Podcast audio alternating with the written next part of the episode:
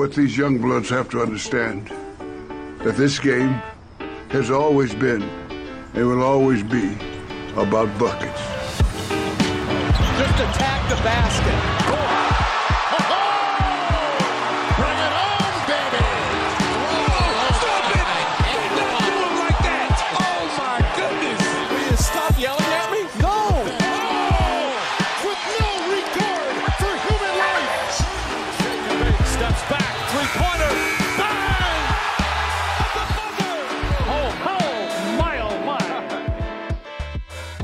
Buckets, brought to you by BetMGM, the king of sportsbooks.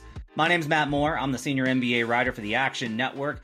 Joined by Brandon Anderson, NBA futures analyst. This is your How to Bet Most Improved Player for the NBA season 2023 24. We'll go over how exactly to bet this award, what the key candidates are. We will give you best bets in this episode. We'll give you a guide uh, to how this award has been decided, Brandon's rules, as usual, all sorts of cool stuff. And you can find more on this in the Action Network app. Best way for you to track your picks. You get up the second information where the bets and money are coming in on. You get all sorts of cool stuff like all of our podcasts, all of our live shows. We're going to have more NBA live shows this season. So you're going to want to turn on notifications in the Action Network app so you can check those out. We're going to try and give you the most up to date information on not only how to bet games, totals, props, all of that, but also take a look at how to bet futures in the moment. We're going to be more reactive this season. That's my goal here on Buckets and with the Action Network and the Action Network app. Want to give a quick shout out? Make sure to check out the Action Network YouTube page. Just go to youtube.com and search for the Action Network and check out our page. Give us a like and subscribe. Helps us out so much. Really appreciate it. All right, Brandon. Uh, so we we um, we're recording this on Tuesday, September 26th at 5:25 p.m. We were supposed to record this episode last Friday, and the reason we didn't is because I was like, "Ah, I think Dame might get traded by the weekend," and of course he didn't, and I should have known that because Masai Ujiri's involved, and so um, we did the Dame episode. I've talked a lot about Dame on other platforms. We're gonna go ahead and do M- MIP. I do feel like we need to start with a caveat that this episode, the value could shift. We'll have best bets before the season on awards. We're going to do an entire awards show where I'm going to get the whole Buckets crew giving out best bets. So if things change between now and then with the trade or trades or many trades, we'll obviously react to that and give you up to the second information. But today, I, we're going to go ahead and hope that I don't know a day, two days this lasts uh, before what most people are expecting is a Damian Lillard trade before next Monday, which is media day. Let's start with you're going to take the reins on this one because I have some general stuff I want to look at, but your rules, as always, are very valuable and more detailed. So I'm going to give you the floor. Give me the breakdown on the rules for betting most improved player. All right, so I got four rules for most improved. Just a quick reminder here's the last 10 most improved winners. Last year, Lauri Markkanen, Ja Morant, Julius Randle, Brandon Ingram, Pascal Siakam. That's your last five. And then the previous five is Oladipo, Giannis, CJ McCollum, Jimmy Butler, Goran Dragic. So as I look through the trends here, I'm really focusing on those 10 guys. So, rule number one pretty much the same rule for all these awards for the most part. As always, the numbers matter, especially the points. We like our points, we like our numbers, we know this. So, Here's how it breaks down. Every most improved player the last 10 years has improved in points and rebounds and assists per game. The lone exceptions, Dragic and Morant dropped one assist per game, but effectively, you go up at everything. Well, why? Because part of that is you got a lot better, you improved, so you played a lot more. And if you play more, you're going to rebound, you're going to get assists. So this is not one I'm focusing on PRA. Rebounds and assists to me mostly look like a product of playing time it's points. So year before most improved, the average for those last 10 guys, 15 points a game. The year they won, the average goes up to 22 and actually goes even a little higher if you exclude Siakam and McCollum, who effectively weren't playing the year before they won. They went from like barely even coming off the bench. So we're looking at points per game, something like a 47 ish percentage boost. Like you need to go up 50% in your scoring, basically. Now, it used to be you started around like 12 to 17 and took a bump. The last four years, it's guys who are at the 15 to 20 range. That means they're leaping up into like 24 or 27 points a game, like we saw with Markkanen last year, really big jump. So we need our points. We're going to need a lot of points. If you're at 24, 25, 27 range, you know, you're probably like a top 10, 15, 20 scorer in the league. That's the sort of guy we're looking for here. So we need the points as always. Yeah, I think um, there are, I think, definite pathways to just scoring, getting you home here. Uh, if we look back at some of the guys like Lauri Markkanen is not like a multifaceted player, right? Like Lauri's not like an absurd rebounder. He's not a playmaker. He's not a defender. He just gets buckets. He was really efficient last year in terms of scoring and being the number one option. I think is become uh, really important in that context. You know, Julius Randle, I do think is a little bit more versatile in that aspect. Ja's a really good passer. Let the assist, I think, help him there in in terms of how he was able to win that award. But then you got like Brandon Ingram, and that was really like Brandon started listening to his coaching that said, "Hey, you need to shoot more threes. and then he shot more threes and his points went up. Amazing. And then Brandon stopped doing that because, well, things change. Um, yeah, Victor Oladipo, I think is like another one here where it's like Vic's a good defender and a, a, he was a plus defender that year uh, with Indiana, but in general, it was like kind of evolution to a number one option, and usually number one options score a lot. CJ McCollum, another one of those guys, obviously fits that mold. So this makes a lot of sense. I mean, some of this is it is kind of interesting that there's this kind of split between it's not an award defined by pure scorers.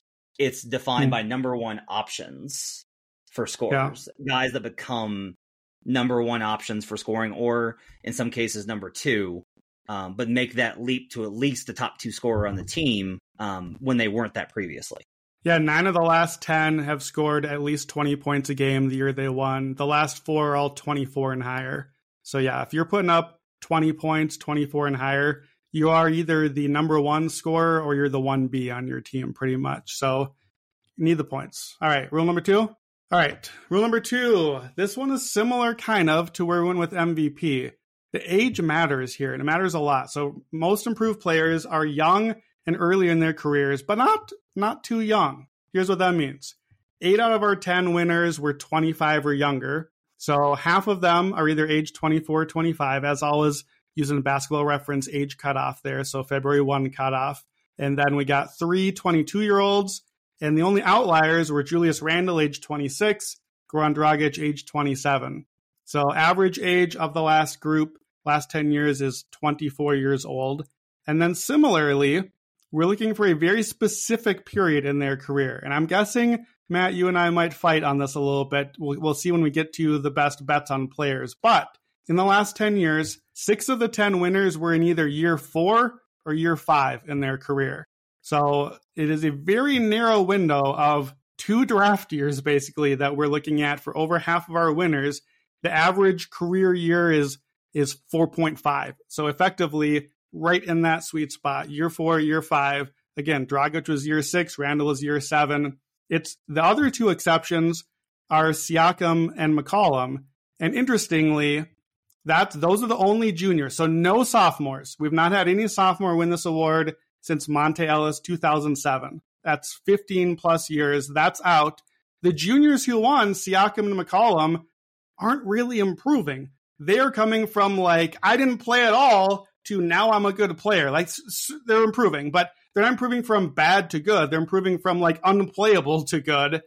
So I think if you want a junior, a third year player, you probably need to look at somebody who's not already kind of good and improving. We don't have a recent historical precedent for that player. That's the year four and five guys. So, yeah, I've got a couple other notes here, but I'm going to stop there. What do you think about the age 24, the year four and year five thing? I'm with you. I'm with you 100%. I actually think we're on the same page here. Um, okay. I think there's been like an evolution I want to get to when we talk about the award in terms of the profile that we've seen yeah. over the last this span that you're talking about versus historically. Um, but like a kind of what you're referring to, the ones where they're not playing.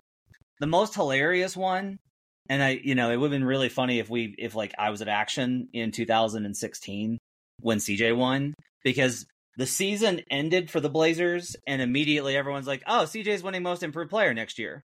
yeah and then CJ won most improved player. Yeah. Like it was just very obvious because it was like they cleared out space so that CJ could play more. CJ stepped in, filled that role, and scored a ton of points and won the award.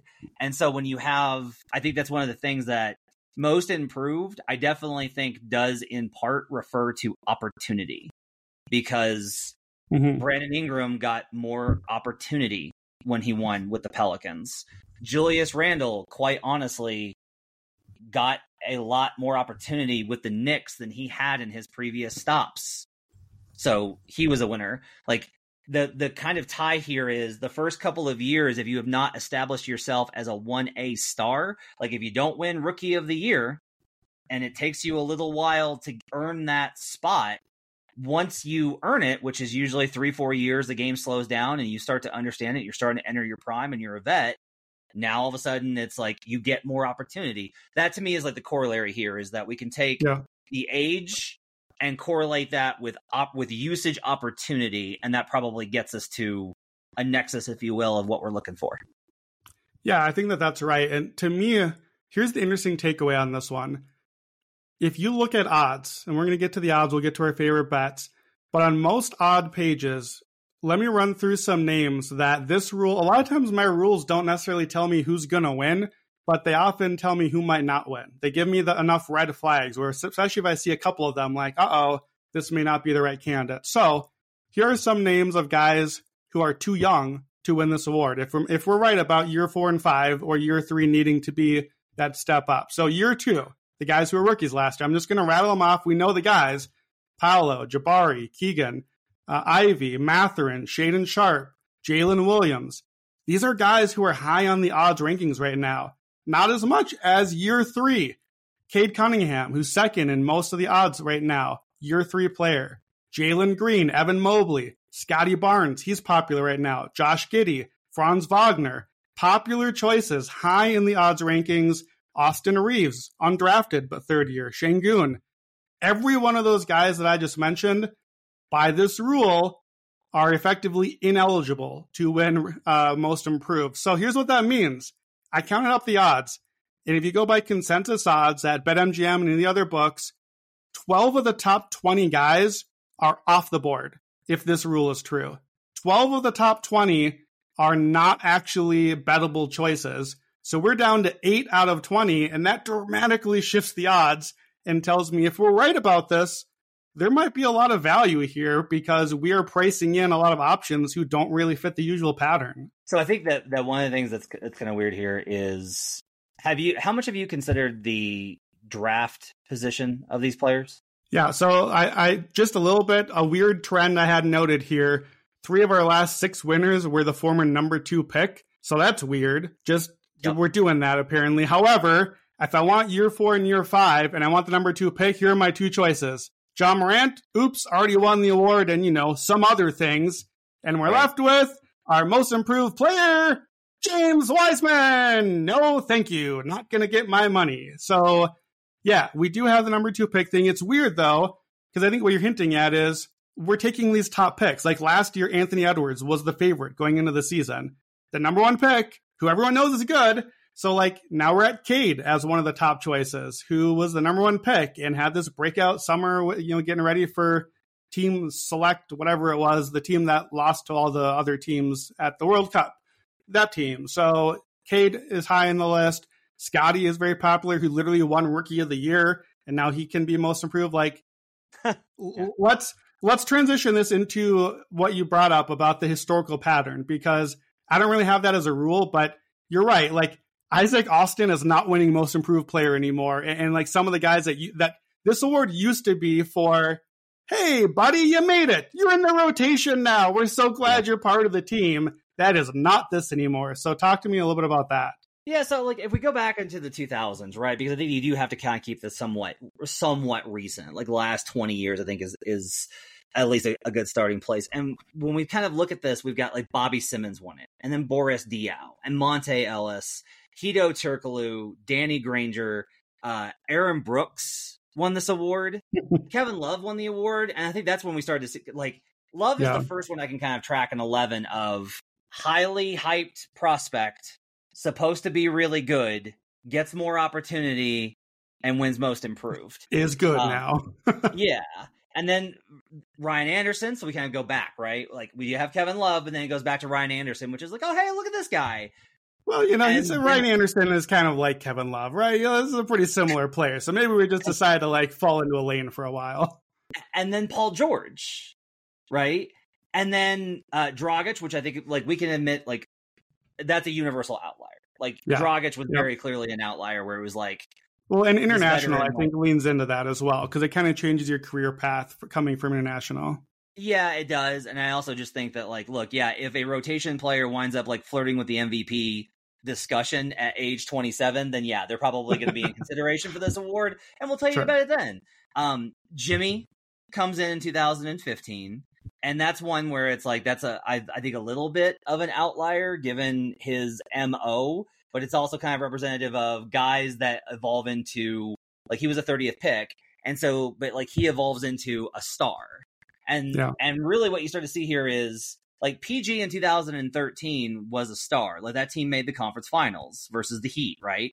So we've got Kevin Love kind of starts it and then PG's a star and then Jimmy Butler's a star. Then we go back to CJ and then we go to Giannis and then Victor Oladipo who was an all-star that season and then Siakam, who was an All Star that season, and then Ingram, who was, and you're gonna, I know you're gonna talk about this in the next rule, yeah. but it, it does kind of give us this kind of the shift that we've seen over time, which is it doesn't even matter if they were drafted expected to be stars. Like this is the big thing I think to consider when we talk about this point is don't let your preconceived notion of what their career was supposed to be mm deter you from the value because a lot of people are like how like a lot of people are still mad because they're like how is Ja Morant most improved like he was the number two overall pick and was given the franchise from day one and it's like ah you're absolutely right but it's more a matter of like did you honestly make a leap to where even if you were supposed to be there, this isn't most improved versus expectation. This is just yeah. most improved. And that to me, I think is a key point as we move on. Yeah. So I'm going to go right into rule three because that's effectively is half of what rule three is. So all 10 guys looking back, every one of them leapt into all star and even all NBA consideration. Why do I make that distinction? We got 24 all stars, usually more like 30 by the time we you know have some injury replacements and whatnot.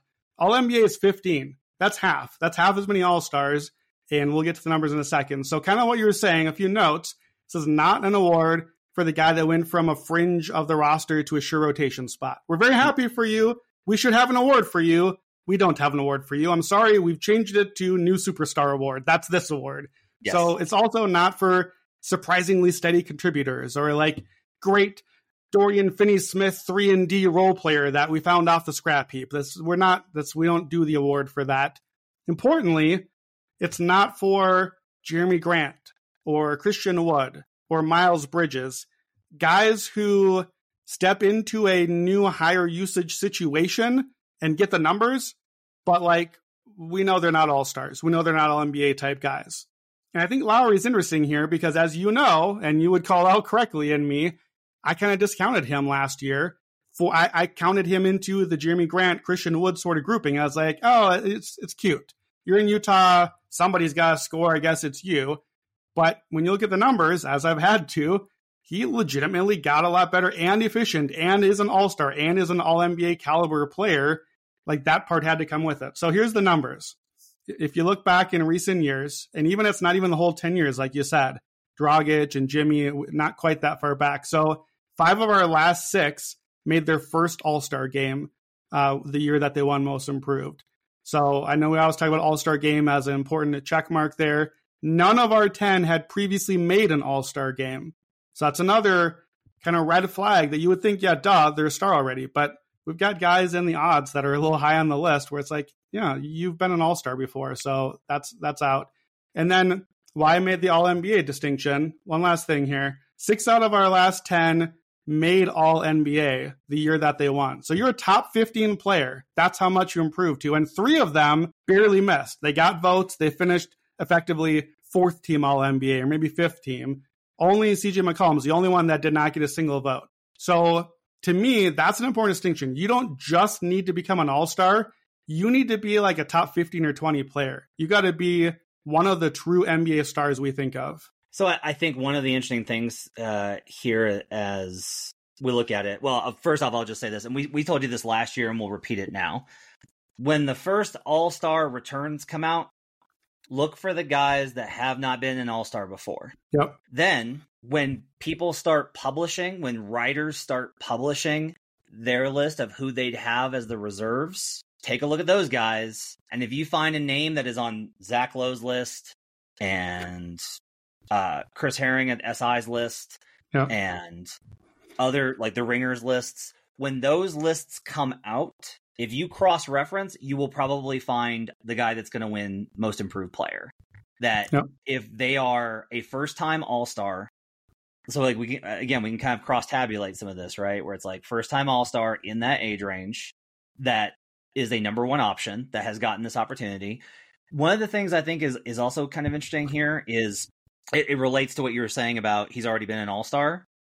I noticed that guys don't win this award if they popped on the ballot before. We've talked about MVP mm. and how you usually do want to be on the ballot the year before. Yeah. That the same guys that we talk about year after year after year. It's not true for most improved player. You have your shot.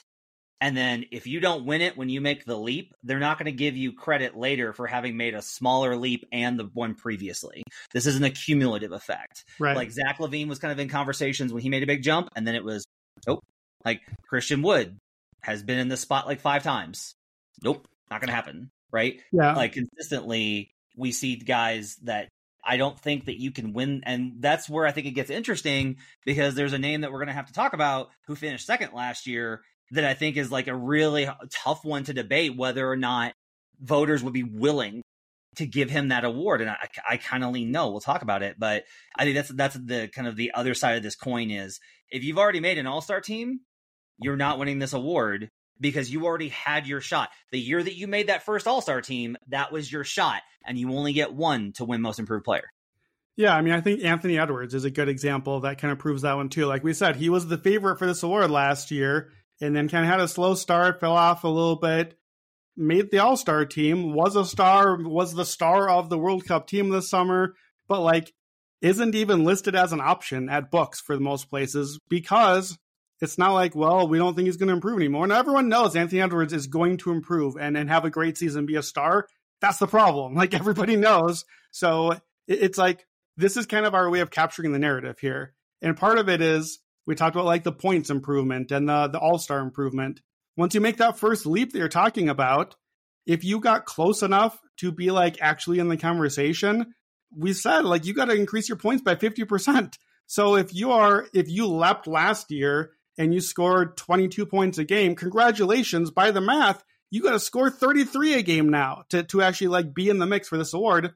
And guess what? The other thing too is if you actually did that, which you could, maybe Anthony Edwards like leads the league in scoring. Well, now you're in the MVP conversation and you're not in the MIP conversation.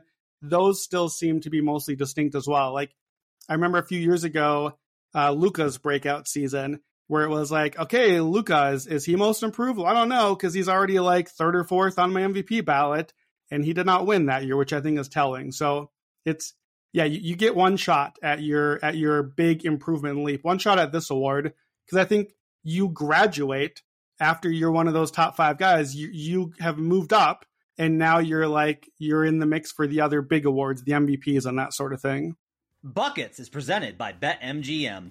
Use bonus code ACTION when signing up to get up to $1,500 paid back in bonus bets if your first bet loses. For new users in Arizona, Colorado, Illinois, Indiana, Iowa, Louisiana, Maryland, Massachusetts, Michigan, New Jersey, Ohio, Pennsylvania, Tennessee, Virginia, West Virginia, and Wyoming. Terms and conditions apply, must be 21 or older. Gambling problem? Call 1 800 Gambler. All right, what's rule number four? Let's wrap it up. All right, rule number four winning matters too. And uh, we'll talk about this one a little bit because it did not last year. But history says winning usually matters for most improved. Eight out of our last 10 winners made the playoffs. Lauri did not. However, who did he beat out? He beat out Shai Gilgeous-Alexander and Tyrese Halliburton, who also did not make the playoffs. Well, Shai made a play in, so maybe now we get the 10 spots instead of 8, so that helps. But yeah, we did not have a clear playoff top six seed sort of candidate last year. The other miss was Brandon Ingram. Ingram barely beat out Bam Adebayo the year that he won. Bam made the finals that year. So we're looking for a playoff contender. That is to say, don't just bring me your empty points on a 25 win team. That's the caveat here. Usually, these are not teams going deep in the playoffs. They're just not bottom feeders either. They're that like five to eight seed range. Like Julius Randle is kind of a good example of improved, is a star, makes all makes the leap, gets the All Star team. Team gets to the playoffs. Team loses in the playoffs because they were relying too much on Julius Randle, the brand new star who wasn't ready for that next level of stardom yet. That's kind of the the sort of bullseye spot we're looking here. So I'm a little concerned. We did not have a playoff winner last year. So is this still a rule, or is this another one where eh, we don't really need wins anymore? We'll just kind of toss that one to the side a little bit, like we've seen in some of our other recent awards. I mean, I think there's a floor. Okay, uh, with Lauri in yeah with Lauri in the lineup, they were on pace for a 39 win team. And that's not good, right? But it does say, it does reinforce your point of you can't be putting like Jalen Green, just hypothetically, not a great candidate for this award, right? Um, maybe he wins. Maybe he makes a huge leap and, and does the whole thing. Um, and and they get the 30 wins. But like I think it's hard for you to win if you if your team is below 30 wins. I think it's difficult if your team is below 35 wins. I think it's yeah, very doable if your team is above 35 wins. I don't know that you need like a playoff team. Uh, I think it helps. I think this is probably less of a rule and more of like a bonus. I think you get bonus points if your team wins. But if you put up, if you make a massive jump as a number one option for a team that is within spitting distance of 500, I think you're probably in range here. Yeah, and I think Halliburton last year is kind of a good example here as to why do wins matter. Maybe you're right. Maybe it's not that it's a rule as much as an indicator or a bonus. Where Halliburton's another one, where the Pacers, when Halliburton was healthy, were were right in the mix. They were could you know they were similar to the Jazz by their record win record pace, and then they decided to tank at the end because guess what? If you're not very good, then you tank at the end. If you're not a playoff team, then you like try to improve your draft pick a lot of times. And how do you do that?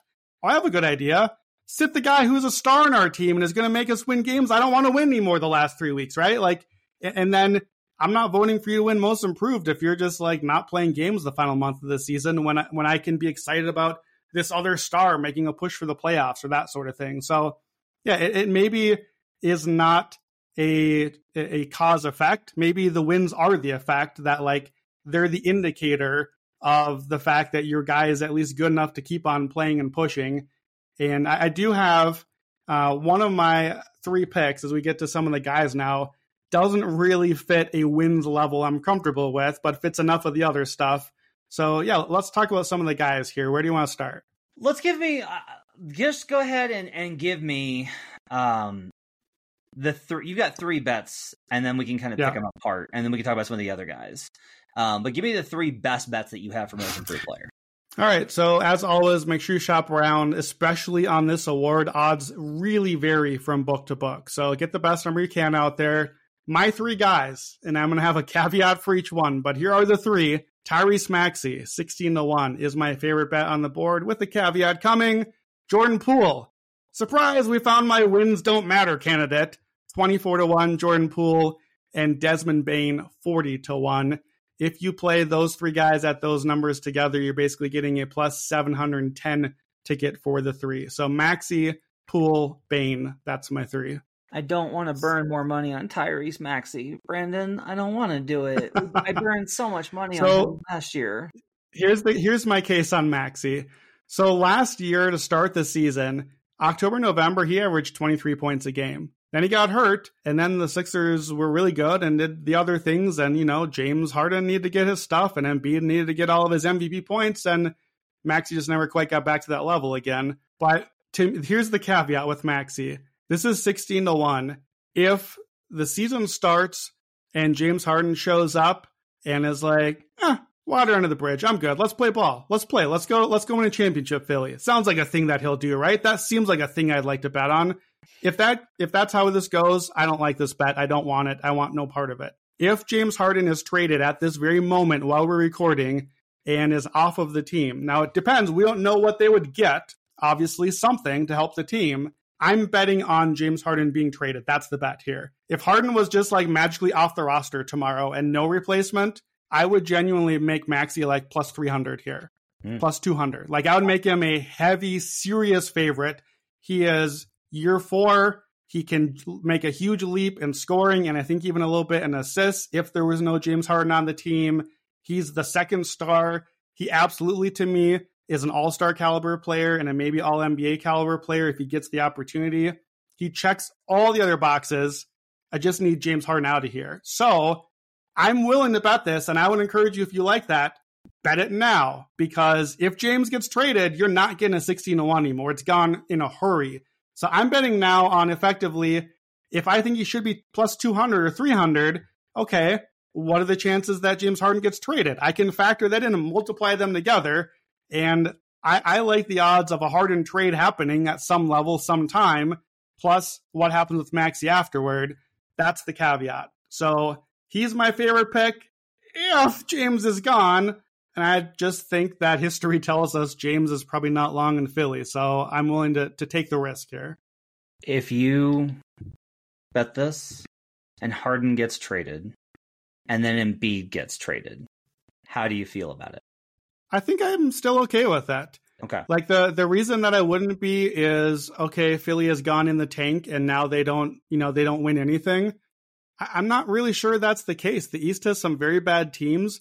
And like I, I don't know who you're trading Harden and Embiid for, but you're getting something. Somebody's coming to play some basketball in Philadelphia.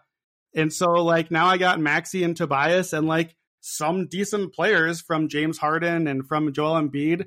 Like now I have last year's Nets, so where it's like, all right, well, you're not a real playoff team. Like, congratulations, pat you on the head. Like when we do the playoff preview for that series, it's a three minutes and out Philadelphia preview, but you're still like made the mix because you had a bunch of dudes. So I, I don't think I hate that. I think I'm okay with that outcome. Okay. Um, walk me through Desmond Bane. Yeah, Desmond Bane, I think is a is a bet on. We all we love the Grizzlies. We all like the Grizzlies. So last year, first twelve games again before he got hurt, twenty four point seven points a game. He had some really big assist games in there. He's also had stretches where he stepped up when one Ja Morant was not in the lineup in those games, and that's where we're at to start the season. Twenty five games with no Ja Morant somebody's got to score points on that team. And Bane, I think, is going to have some big, big numbers out of the gates. Like we saw Jaren score some buckets at the World Cup. I think they're going to go to him a little bit. But Marcus Smart's not coming in to like start scoring a bunch of points for this team. He's going to get his shots up. We know that. But I think Desmond Bane is going to be, he's going to have a good case for All Star because when we start voting for All Star 25 games into the year, he's going to have been the star on a team that's putting up like 25, 28, 30 points a game.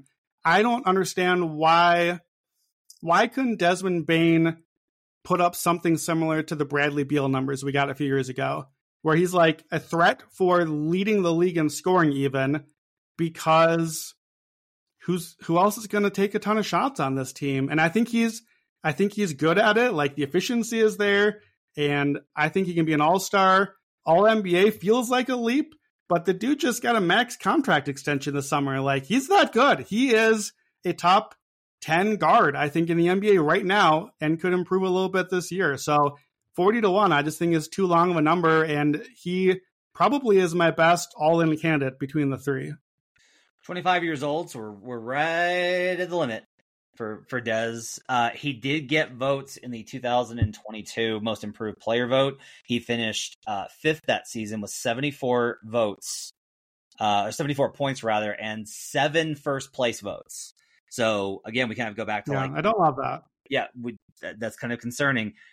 The counter that though, one of the reasons I like this, and I'll be with you on this one, is the narrative will be extremely powerful if we're right. Like yeah. a lot of this is yep. like if we're if we're wrong on one of these things, then Brandon and I are taking a dip in the old ROI.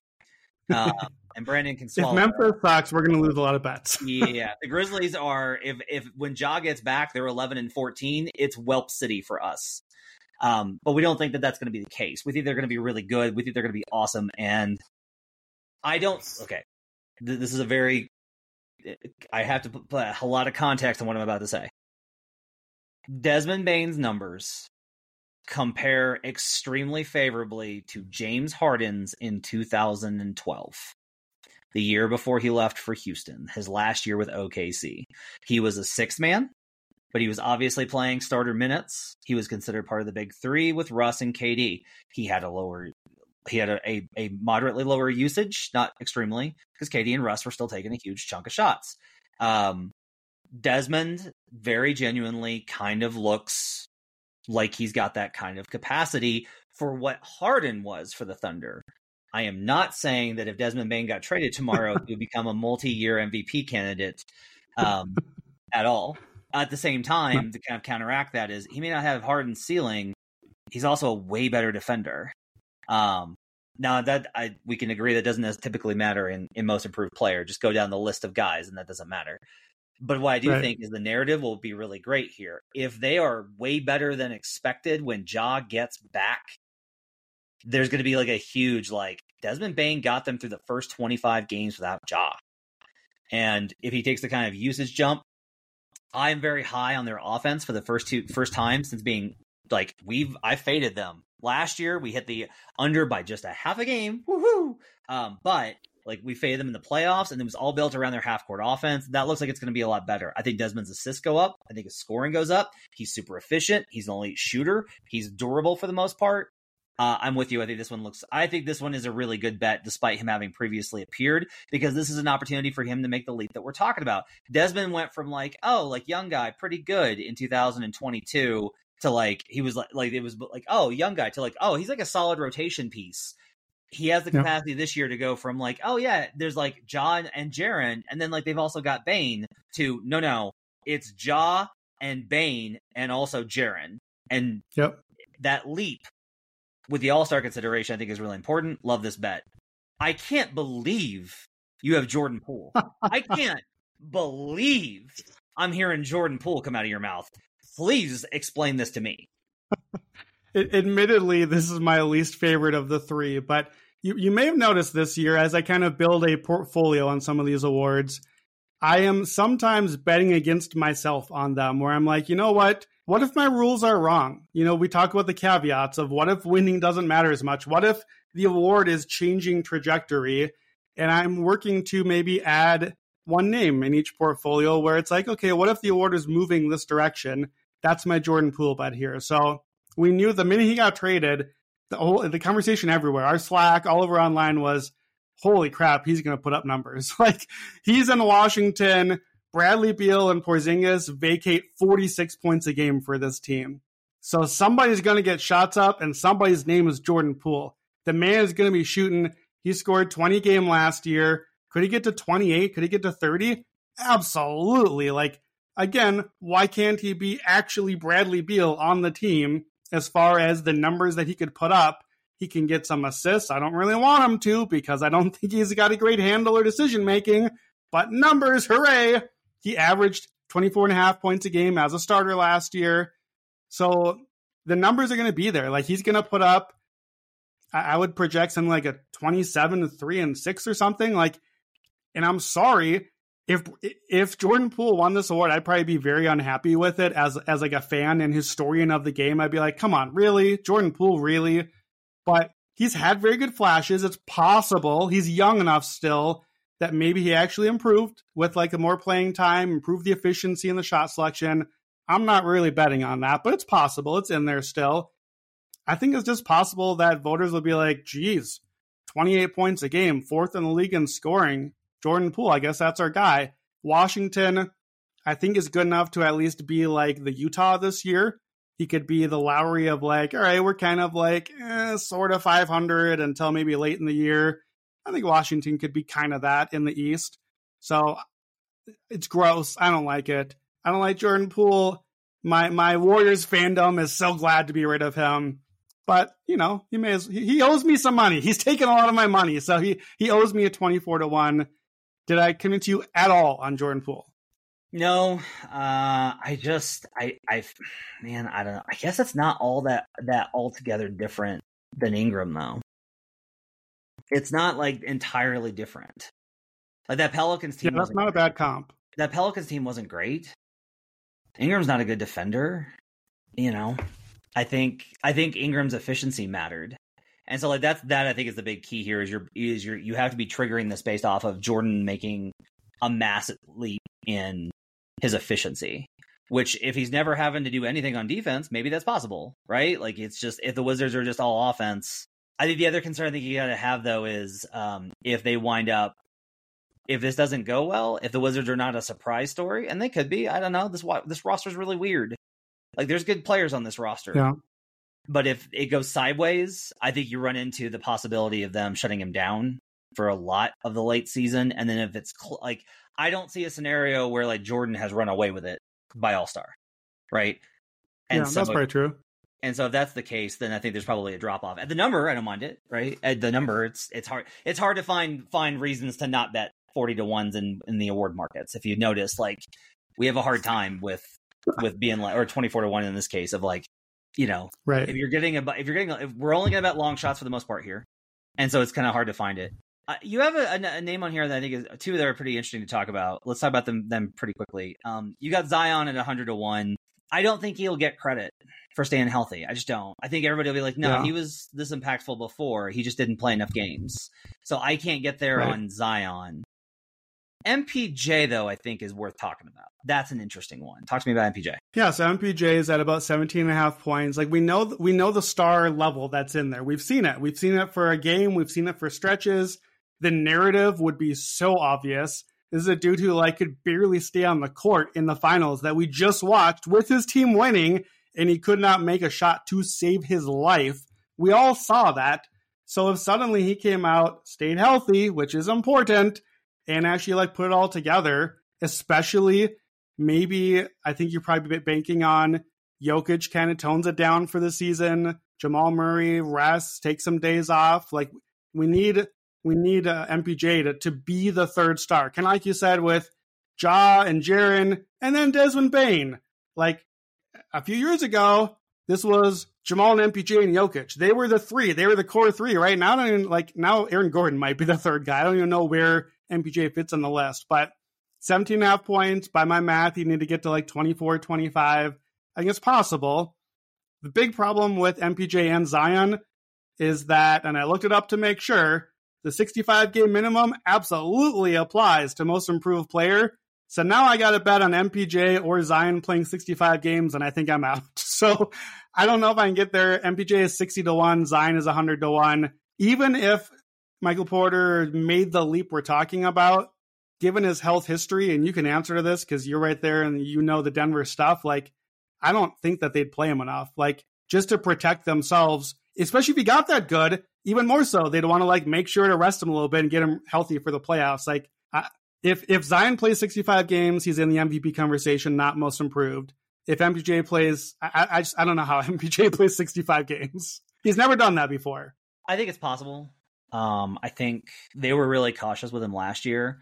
I think that in large part, one of the reasons that he may play more this season is he made so many sacrifices last year. Like it really needs to be, it cannot be stated enough that MPJ kept telling us, I'm a winner. I'll do what it takes to win. And we were like, mm, will you though? And then he did it. He defended, he, he did, rebounded, yeah. he ran to the corners, he did his job. Like I was really impressed with MPJ's maturity last yep. year. Side tangent, it's a big reason why Bones Hyland's no longer on the Nuggets is that all the veterans were like, "Look what MPJ has sacrificed. He's better than you." Like that's a large part of it. So I think there's probably a little bit of value on this, but uh what if you're looking at the wrong nugget? Are you coming back to Jamal Murray? Is that where we're going here?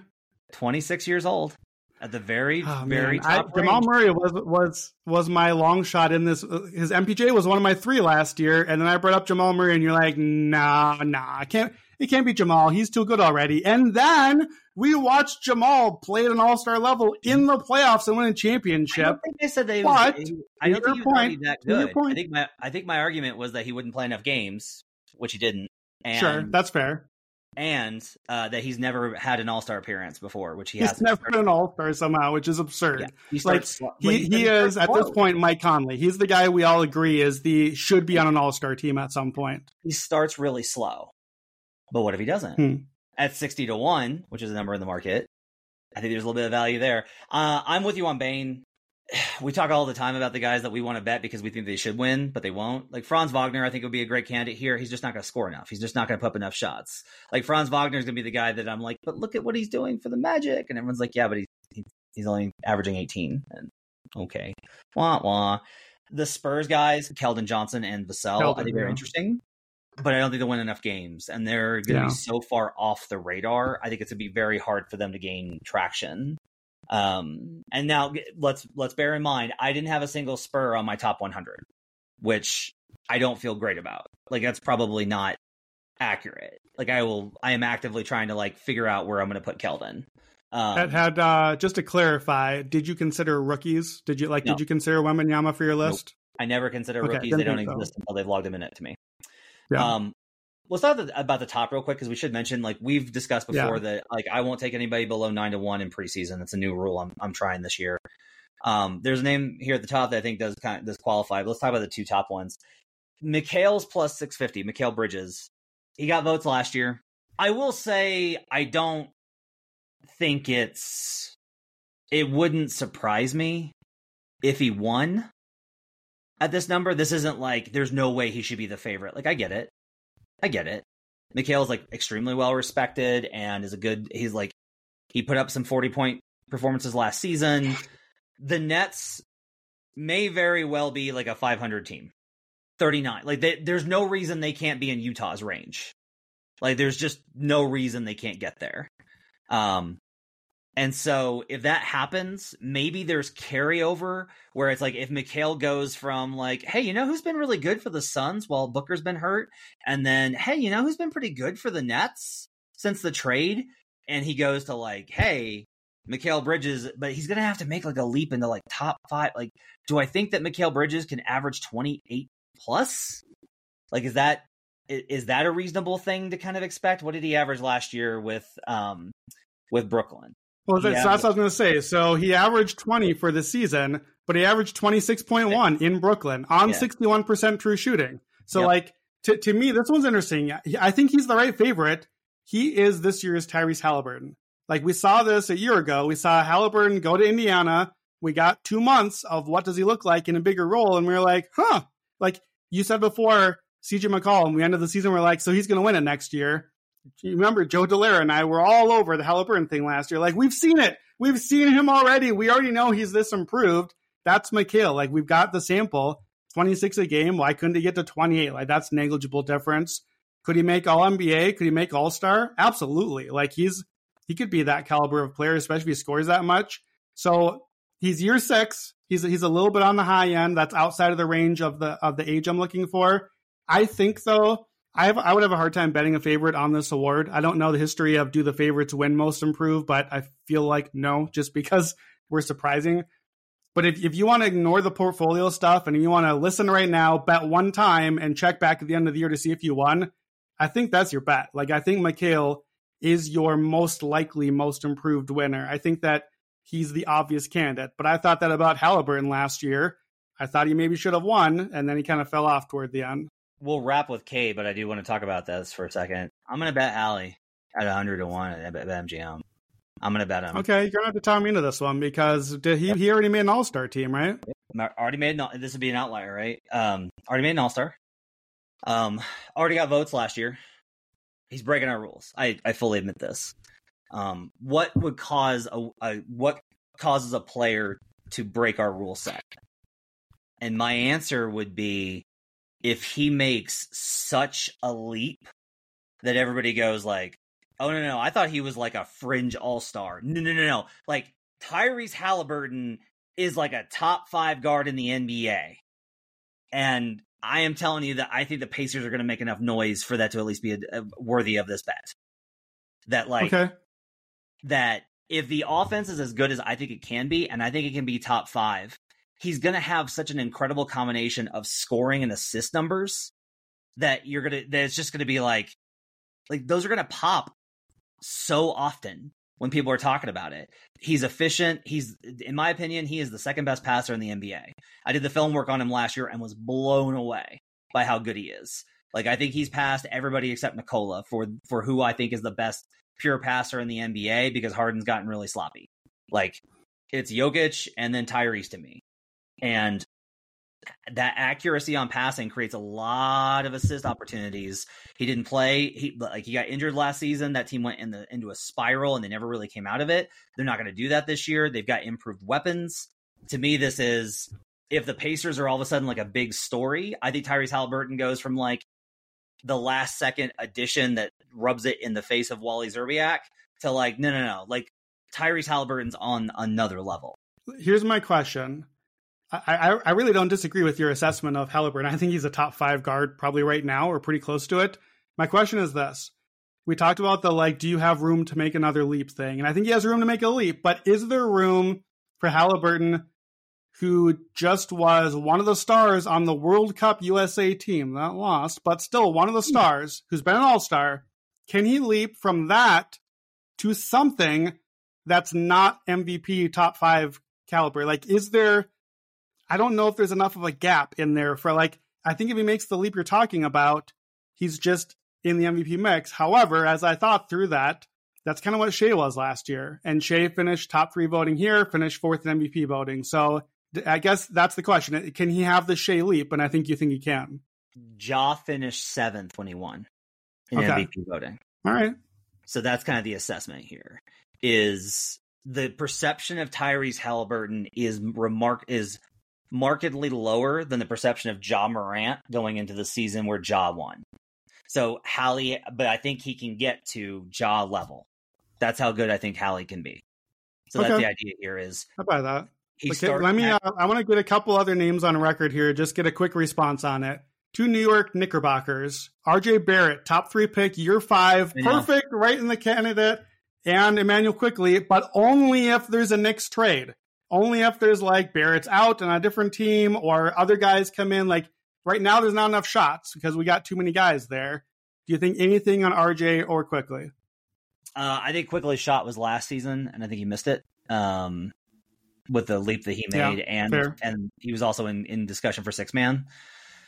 Um, I don't see it happening this year for I don't know. It it's possible, right? Like I don't think it goes a bad bet, but I'm not really. I'm just not moved by it. Um, RJ, okay. I just can't. I just can't like. Eh, for me, it's it's he fits every single category. I just don't think RJ Barrett's good enough to win. And if he is, yeah. then I'll be wrong, and he'll be most improved, right? So, but it's like if we're trying to project, if we're trying to find reasons to project improvement, I can't get to a framework where he makes that kind of jump, so I can't go there. Yeah, that's I, I agree. I, effectively, he is Jordan Poole to me. Like he he he would be a hate bet for me, where I'm like, I really don't want to make this bet, but I guess he fits all my categories. That's kind of where I'm at with that. Uh, two more for you. How about the other guy that might be on a different team by the time someone listens to this? I see a 60 to 1 right now on Tyler Herro. How about Tyler Herro on some other team? His most likely landing spots are Portland, Utah, Brooklyn right now maybe Indiana. There's none of those spots where I see him getting the usage necessary for him to get this award.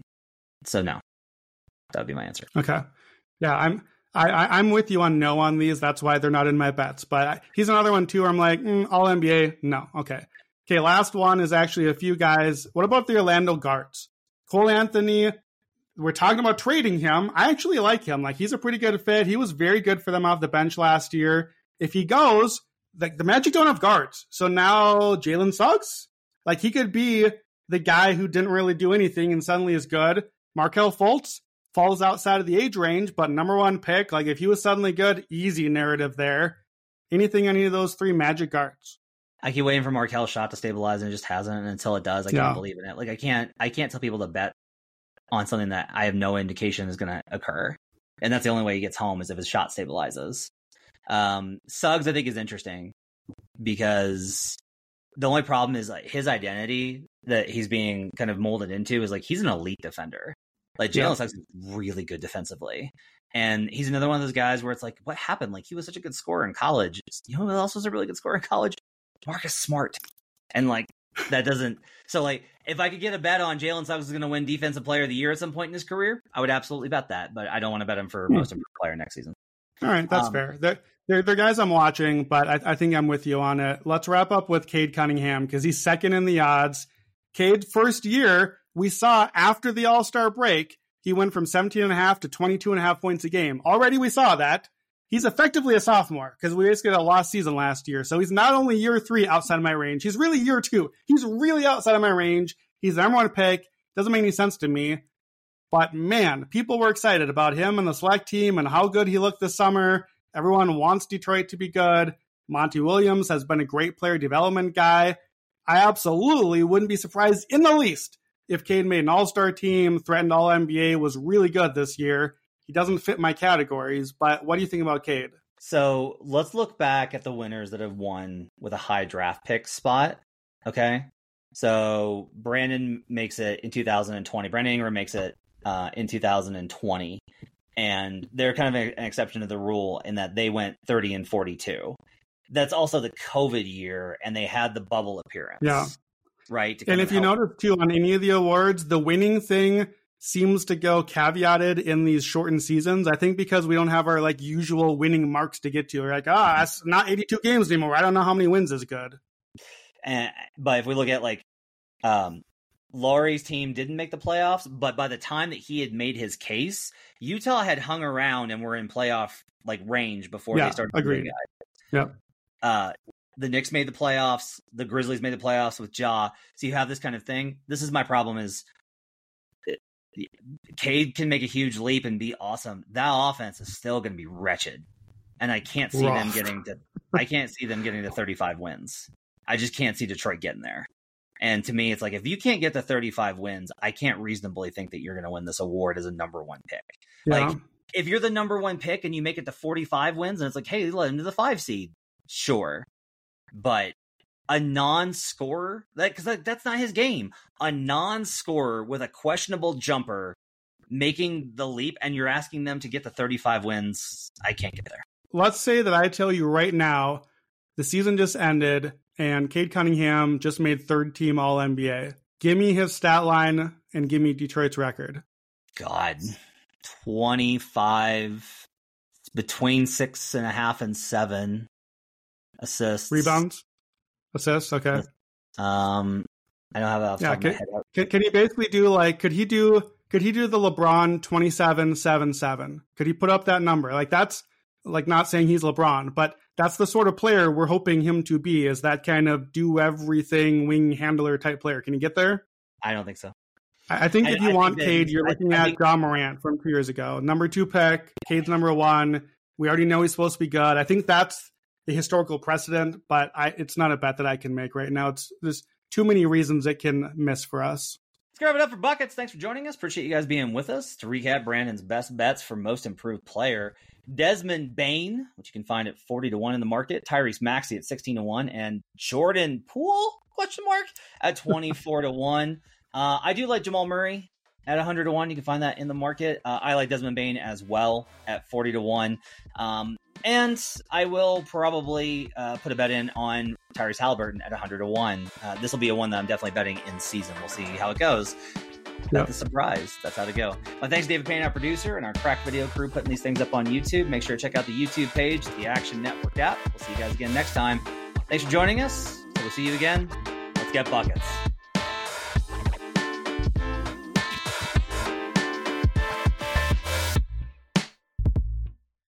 Action Network reminds you please gamble responsibly. If you or someone you care about has a gambling problem, help is available 24 7 at 1 800 Gambler.